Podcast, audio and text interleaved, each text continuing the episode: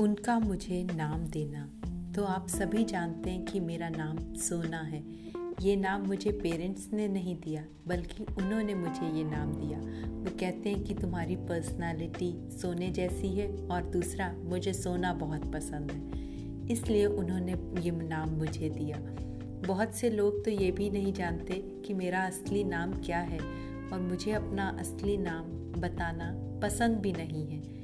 क्योंकि मुझे इसी नाम से प्यार है, इस नाम में अपनापन लगता है, क्योंकि ये नाम मुझे उनसे मिला है।